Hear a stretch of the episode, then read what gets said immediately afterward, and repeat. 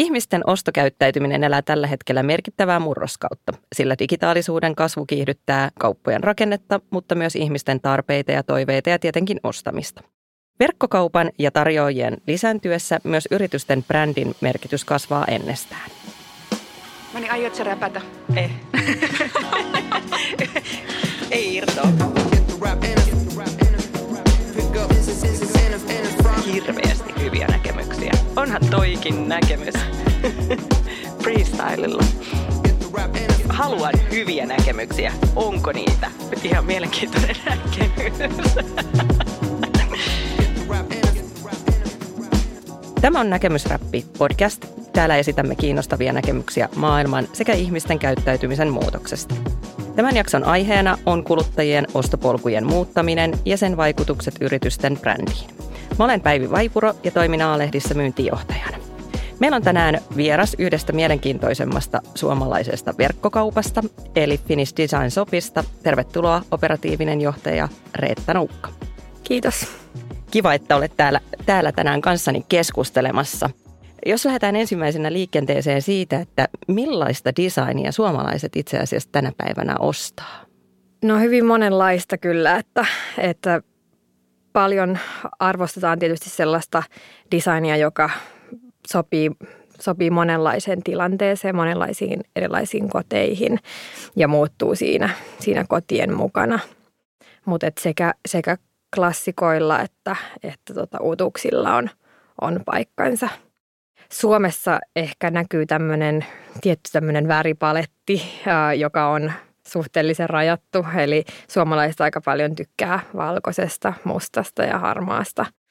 Mutta kyllä totta kai aina on asiakkaita, kelle, kelle ne värikkäämmätkin asiat menee. Mutta ehkä me ollaan huomattu se, että enemmän, enemmän ulkomaiseen makuun on monet erikoisemman väriset. Ja sitten Suomessa pidättäydytään tällaisessa, tällaisessa hillitymmässä väriskaalassa joka, onko se ihan yhteneväinen niin kuin skandinaavisessa tasossa vai että se näkyy myöskin Ruotsin ja Norjan osalta? Ehkä? Joo, kyllä mä sanoisin, että, että tota, aika samoilla linjoilla mennään.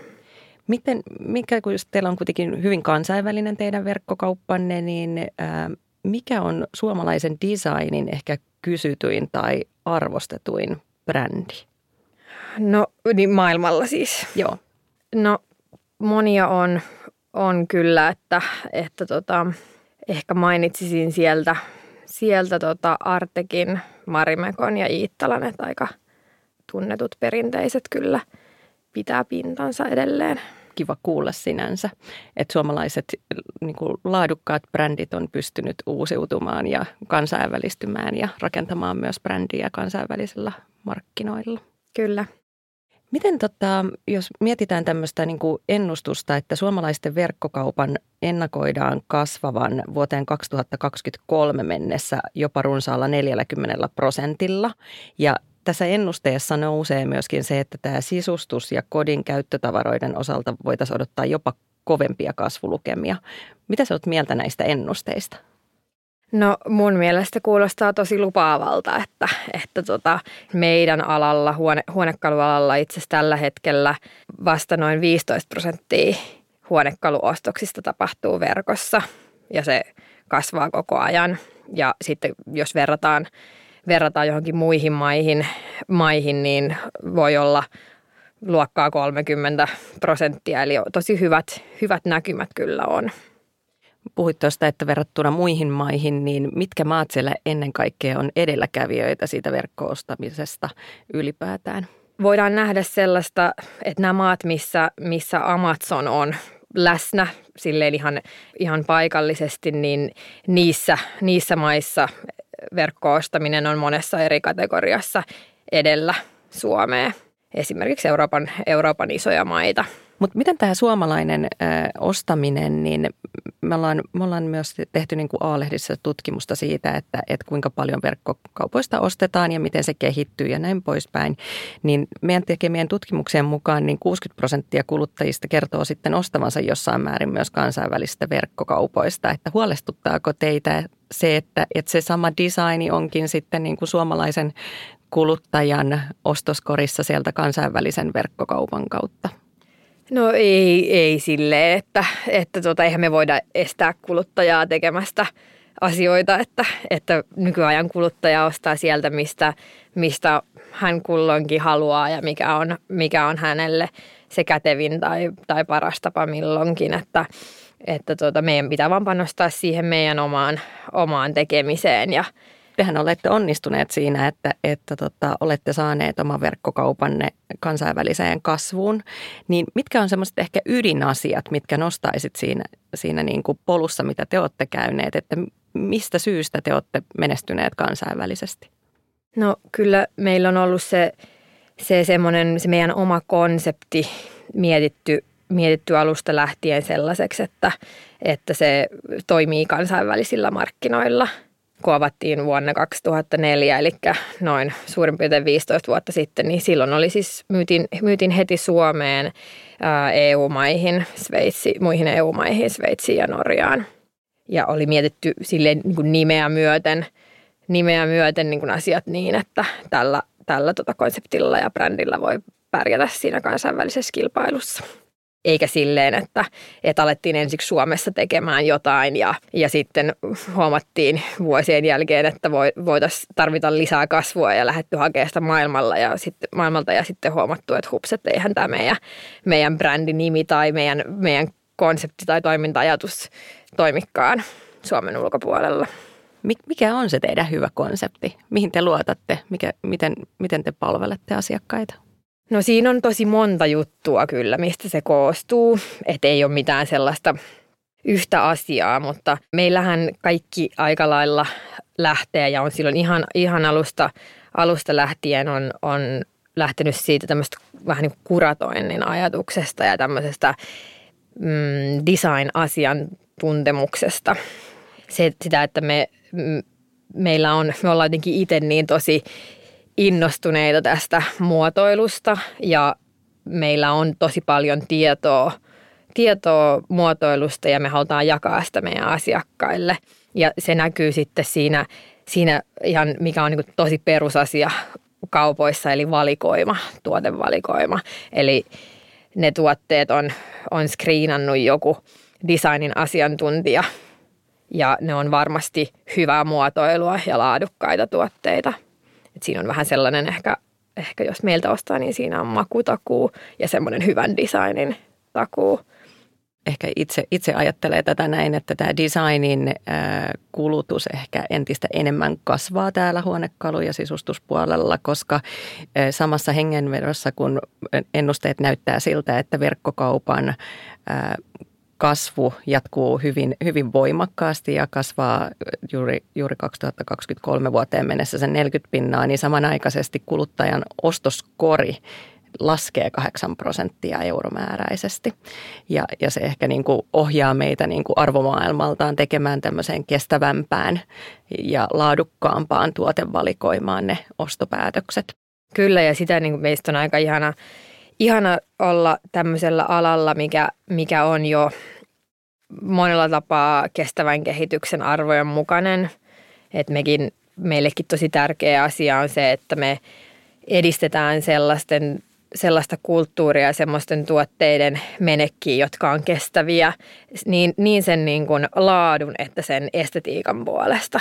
Että siinä pitää olla ne molemmat tähän niin kuin ihmisten ostoskorin pienenemiseen liittyy totta kai myöskin juuri se, että, että ostetaan ehkä entistä enemmän myöskin niin kuin jo käytettyä laadukasta tavaraa. Ja tehän olette vastanneet tähän, tähän huutoon myöskin, että teillä on avautunut tämä Frankli-palvelu.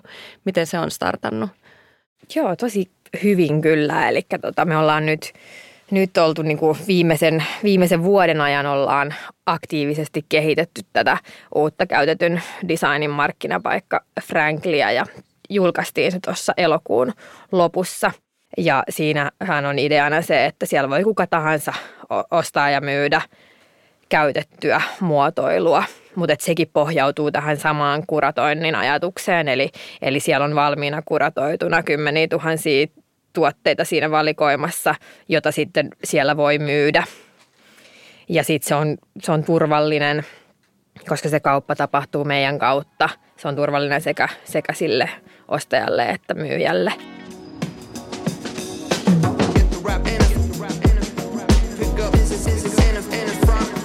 Hyvien näkemysten perässä.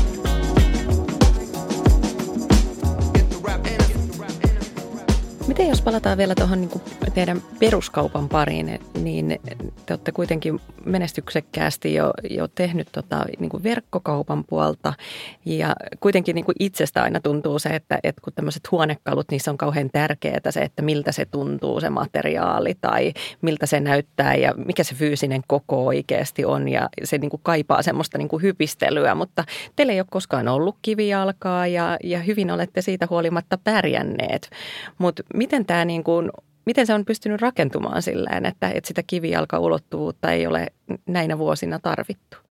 Me ei olla siis, mä sanoisin, että me ei olla mitenkään, todellakaan mitenkään, niin kuin, meillä ei ole mitään vastaan tätä kivijalkaliikeajatusta – et meillä on ehkä ollut vain niin paljon kaikkea muuta tekemistä verkkokaupan kanssa ja muuta kehittämistä. Niin kuin esimerkiksi just tämä Frankli viimeisimpänä.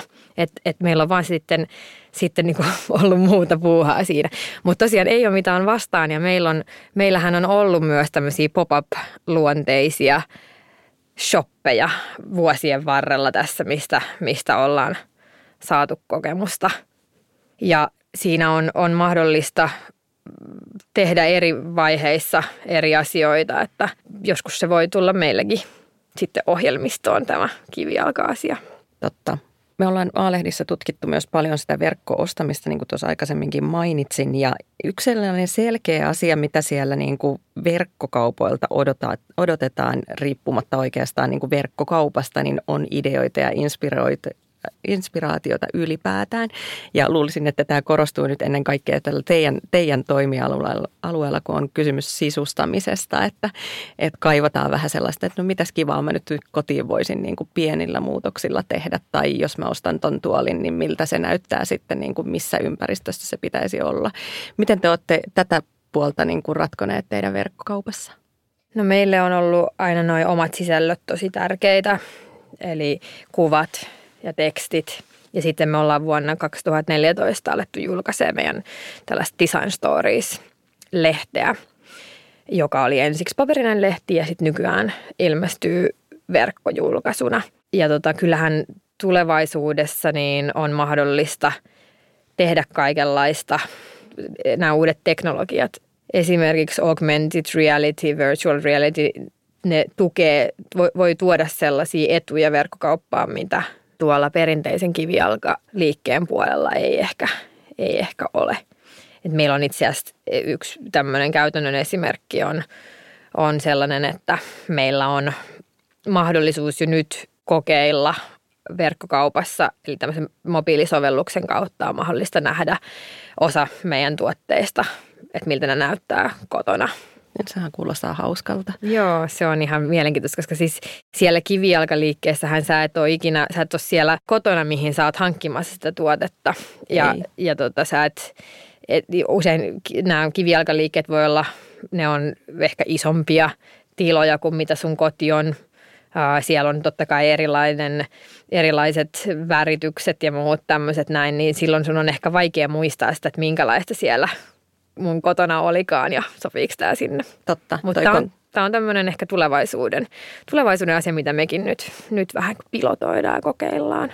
Niinpä, toi, toi varmasti niin kuin konkretisoi sitä niin kuin ostopäätöstä siinä kohtaa, että miltä se siellä kotona tulisi näyttämään, niin se on ihan niin kuin, ainakin itse olen niin jotenkin epävisuaalinen, että usaisin hahmottaa aina sitä, että jos mä ostan ton tuolin ja vien kotiini tuohon kohtaan, niin miltä se kokonaisuus sitten näyttää. Joo, siis todellakin, että on ainoa, että, että tota, se on tosi vaikeaa kuvitella, Kyllä. että miltä joku juttu näyttää. Joo, sam- samaa juuri tässä mietinkin jotain, jotain tutkimusta, minkä olen joskus tuossa nähnyt, että, että se on ehkä jopa yleistynyt juuri tämä, että verkkokauppojen kautta tehdään niin kuin näyteikkuna-ostoksia, että nimenomaan haaveillaan ja mietitään, että olisiko toi sopiva vai olisiko toi sopivampi. Että se on, toisaalta sitten ehkä sinne kivijalkaan meitä vielä ohjaa aika monesti se, että e, luonteeltaan me kuluttajat ollaan muututtu tosi paljon kärsimättömämmäksi.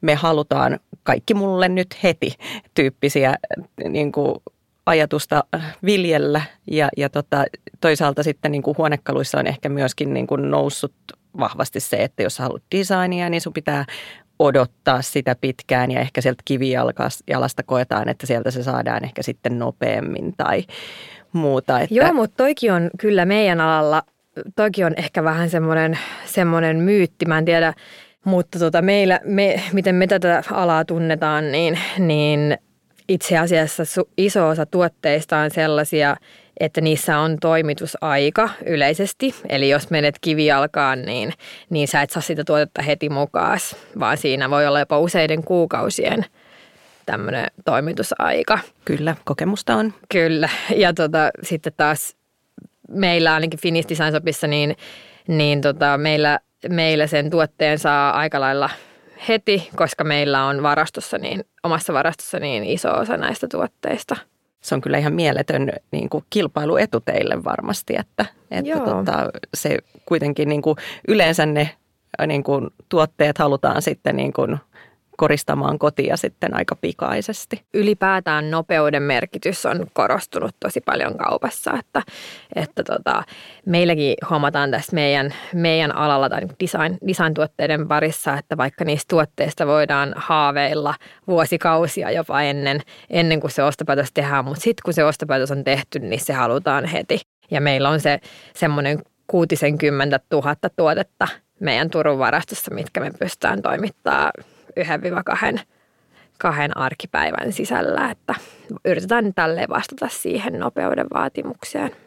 Toi on ihan mieletön toi teidän varaston koko kyllä sinänsä. Että, Joo, että se, on tosi, se on tosi magea paikka kyllä. Ja, mutta se on kyllä toki todettava, että, että tota, jos meidän, meidän niin kuin kilpailuetu pelkästään perustuisi näihin faktapohjaisiin tai tämmöisiin funktionaalisimpiin juttuihin, niin kuin esimerkiksi hinta tai nopeus, niin, niin näkisin, että sit voi olla vaikea kilpailla pitkällä tähtäimellä. Täytyy olla myös niitä, niitä emotionaalisempia lupauksia.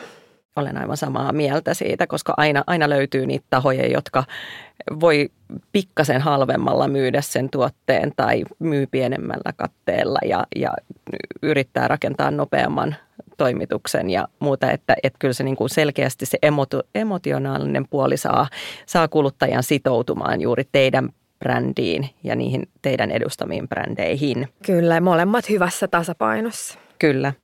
Miten toi teidän nimi, Finnish Design Shop, niin se on hyvin niin kuin suomalaiskaikuinen, mutta teillähän löytyy myös muun, muun maalaista designia sieltä. Mutta kuinka iso merkitys sillä on ollut, että teidän niin kuin nimi jo suoraan myöskin kertoo sitä, että, että mitä, mitä teiltä saa? Joo, no siis tämä nimihän oli sellainen asia, jo, joka tota, silloin 2004 niin valittiin aika lailla niin kuin suhteellisen nopeasti ja kun liikeidea heti alusta lähtien oli se, että myydään ja viedään suomalaista designia maailmalle, niin siihen, siihen sopiva ja tämmöinen, ehkä niin kuin, vähän niin kuin suomalainen ja pohjoismainen designkin on, niin tämmöinen yksinkertainen ja funktionaalinen nimi, joka kertoo, että mitä me tehdään, Finnish Design Shop. Ja sattumoisin oli, oli vielä se domainkin vapaana, vapaana, niin sitten se vaan tuumasta toimeen ja, ja tota, puukattiin se siihen ei hirveästi analyysiä tarvinnut siinä kohtaa. No siinä oli kirkas visio, visio perustajalla. Se riittää yleensä aika pitkälle.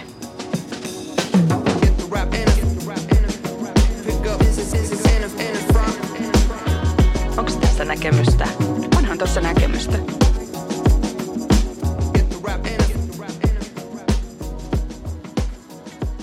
Kaikki tutkimukset tällä hetkellä osoittaa hyvin vahvasti sitä, että, että kun se verkkoostaminen lisääntyy ja, ja kuluttajien arki on entistä pirstaloituvampaa ja sitoudumme entistä heikommin, niin brändin merkitys kasvaa ihan merkittävästi ja bränditekemiseen pitäisi enemmän ja enemmän niin kuin panostaa. Koetko, että te olette pystyneet rakentamaan sen teidän brändin silleen, että, että se on ollut nimenomaan teidänkin kansainvälisen ja Suomenkin kasvun takana? Joo, kyllä, kyllä tuota meidän brändi, brändi tukee ehdottomasti meidän, meidän kansainvälistä kasvua. Meillä on ehkä jotenkin se bränditekeminen on sellaista, e, niin kuin on mukana kaikessa, mitä me tehdään. Meidän omat sisällöt, tapa, tapa kirjoittaa, tapa valita kuvia ja myöskin kaikki niin kuin teot, mitä me tehdään. Että, että brändiä voi rakentaa tosi monella tavalla, että, et ei ole vaan, jotenka ehkä me, me ei olla sellaisessa perinteisessä brändin rakennusmaailmassa, vaan me jotenkin ajatellaan, että semmoisilla, semmoisilla pienillä teoilla voi, voi tehdä sitä, jotain esimerkkejä näistä, näistä teoista, niin, niin tämä meidän Design Stories lehden lisäksi, niin meillähän on, on tämmöinen oma muotoilupalkinto kuin FDS Award, millä me pyritään tukemaan uutta muotoilua. Ajatus on se, että siihen, siihen saa osallistua tuotteilla, jotka on uusia, eli ne ei, ei voi olla vielä missään tuotannossa, niin täytyy olla täysin uutta muotoilua. Ja sitten me pyritään saamaan ne tuotteet markkinoille ja niin kuin tuotantoon. Ja vaikka me ei itse valmista mitään, niin me voidaan auttaa ja sparrata tässä tuotteiden kaupallistamisessa ja auttaa siinä, että löytyisi niille tuotteille sitten myöskin valmistaja ja tuotteista ja että siellä on monia hyviä menestystarinoita on, että, että siinä on, siinä on, tai voittajista on useampi on tuotannossa. Eli sieltä on tulossa, tulossa Hanna Anosen cocktailvalaisin on tulossa Hakolalle, Hakolalle valmistukseen. Sitten tuosta ensimmäisestä FDS Awardista niin Salla Luhtasella ja Wesley Waltersin Perch-jakkara, niin saatiin Nikarille tuotantoa ja se on nykyisin yksi Nikarin myydyimpiä tuotteita. Oho, vau. Wow. Aika, aika mielettömiä tekojakin siis brändin takana. Joo, kyllä. Tässä markkinoinnissa aika usein puhutaan tämmöisestä 60-40 suhteesta, eli brändin rakentamiseen pitäisi sitoa noin 60 prosenttia budjetista ja 40 prosenttia siihen taktisempaan. Ja aika monet tällaiset niin kuin verkkokauppatoimijat fokusoi ehkä enemmässä määrin sinne taktiseen puoleen, koska siellä verkossa, verkossa on helppo tehdä sitä mittausta ja, ja niin kuin seurata sitä konversiopolkua ihan loppuun saakka. Miten teillä menee markkinointibudjetin suhde, että minkälaiset, miten ne sitoutuu brändi versus taktisemman tekemisen toimenpiteisiin? Niin, no mun mielestä tota, tota ei, ei ehkä meillä voi katsoa ihan silleen semmoisena suorana, suorana niin kuin mediabudjetin splittinä välttämättä, vaan me tehdään tosi, koska me tehdään tosi paljon niin kuin omalla tiimillä kaikkea. Ja mä en jotenkaan ehkä meidän maailmassa näe niin tarkkaa rajanvetoa ton brändi tekemisen ja niin sanotun taktisen tekemisen välillä, että, että tota, kyllähän meidän kaikki niin kuin niin sanottu taktinen tekeminenkin pitää olla brändiä rakentavaa ja sen brändin, brändin mukaista tekemistä. Meidän brändilupaushan kiteytyy tällaiseen lauseeseen kuin Pieces of Nordic Happiness. Äh, eli se on oikeastaan, en mä tiedä onko, onko se nyt meidän brändilupaus pelkästään, vaan se on oikeastaan meidän toiminta-ajatus, että me, me toimitetaan jotain, että me, se, me ei pelkästään toimiteta design-kalusteita ympäri maailmaa, vaan, vaan pohjoismaista onnellisuutta eri muodoissa. Että ne voi olla näiden kalusteiden muodossa, mutta ne voi olla myös disastorisartikkeleiden muodossa tai tulevaisuudessa jos jotain muutakin. Eli, eli jonkun vaikka Saksassa toimivan verkkokaupan on vähän vaikeampi omistaa sitä pohjoismaisuutta, kun taas meillä, kun me ollaan täällä siellä pohjoismaisuuden lähteellä, niin, niin me voidaan omistaa se. Ja sillä on oikeasti merkitys meidän asiakkaille, että nämä tavarat tulee Suomesta – Totta kai. Ja Suomi jo itsestään varmaan on tietynlainen laatulupaus. Kyllä, kyllä just näin. Ja sitten, tota, sitten tämä, mistä Pohjoismaat sitten tunnetaan maailmalla, niin, niin on tämä onnellisuus. Eli, eli nythän niin kuin viimeisen, viimeisen parin vuoden ajan um, on ollut, Suomi on ollut itse asiassa näiden tämän World Happiness Reportin mukaan maailman onnellisin maa, uh, mutta jo pitkään Pohjoismaat on, on niin kuin ollut siinä top vitosessa, että tosi pitkään silleen, että viides top vitosesta niin neljä maata on ollut Pohjoismaita. Ihan täydellinen niin kuin arvolupaus siis teille, toi, toi kokonaisuudessaan toi lause, että, että siihen on varmaan meidän hyvä alkaa lopettelemaan. Tästä aiheesta voitaisiin jatkaa juttua varmaan vielä huomennakin, mutta valitettavasti meidän aikamme ei anna siihen myöden. Mennään kohti muutosminuuttia. Me ollaan perinteisesti täällä jokaisen vieraan kanssa kiteytetty tätä keskustelua loppuun siihen, että, että mitkä olisi kolme sellaista keskeistä asiaa, jotka sinun mielestä on asioita, joita ei voi tulevaisuudessa teidän toimialassa ja teidän liiketoiminnassa sivuttaa? No mä kiteyttäisin ne tällaiseen kolmeen kuin konsepti, kuratointi ja kulttuuri – Ja se konsepti oli just se, mistä puhuttiinkin, eli, eli kun ollaan kansainvälisessä kilpailussa ja maailmassa, niin, niin brändi ei voi selvitä myymällä kaikille kaikkea, vaan pitää miettiä se konsepti niin, että se on kansainvälisesti pätevä alusta lähtien ja puhuttelee asiakkaita ympäri maailmaa. Sitten tämä kuratointi on tietysti se, että valikoima on se kaupan ydin edelleenkin ja tulevaisuudessakin tulee olemaan. Oletko ikinä ollut sellaisessa kaupassa, missä olet huomannut, että, että tota, ähm, haluaisit ostaa jotain, mutta et löydäkään mitään ihanaa ostettavaa sieltä, niin silloin se valikoima on, on pielessä. Ja sitten viimeisenä kulttuuri. Kulttuurihan tämmöisen kliseisen lausahduksen mukaan syö strategian aamiaiseksi ja, ja näin mäkin, mäkin kyllä uskon. Eli, eli meillä, meillä se kulttuuri on tosi tärkeä juttu. Mä uskon, että ei voi olla kauhean hyvää asiakaskokemusta ilman, että sun työntekijäkokemus on hyvä, koska aina kaupa, kaupan alalla se näkyy ihan varmasti. Se, se tota, työntekijäkokemus näkyy sinne sinne asiakkaillekin päin. Ja meillä sitten myös toinen juttu, mikä kulttuurissa on tosi tärkeä, niin on tämä jatkuvan kehittämisen kulttuuri. Eli, eli meillä, meillä kaikki on, on kehittäjiä, jokainen työntekijä. No se kiteytti tosi hyvin lähän loppuun vähän tätä koko, koko meidän keskustelua ja erinomaiset pointit. Kiitos, että olit täällä vieraana ja, ja tota, kiitos ihan mahtavista näkemyksistä. Voimme varmasti molemmat, molemmat niin kuin yhtyä näihin, niin kuin kiteyttää tätä keskustelua vielä siihen, että, että verkkokauppa niin kuin kasvuna on varmasti niin kuin selkeä, selkeä tulevaisuudessa, että se tulee kasvamaan, mutta samanaikaisesti myös suomalaiset toimijat voi kansainvälistyä ja hakea kasvua kansainvälisiltä markkinoilta ja toisaalta pidetään, pitää pitää huolta siitä niin kuin brändin ja taktisemman tekemisen osa-alueista terveessä suhteessa toisiinsa. Kiitos kaikille, jotka kuunteli myöskin näkemysräppiä. Löydät kaikki jaksot aalehdet.fiistä, Spotifysta, Apple Podcasteista ja iTunesista. Jatketaan pian keskustelua.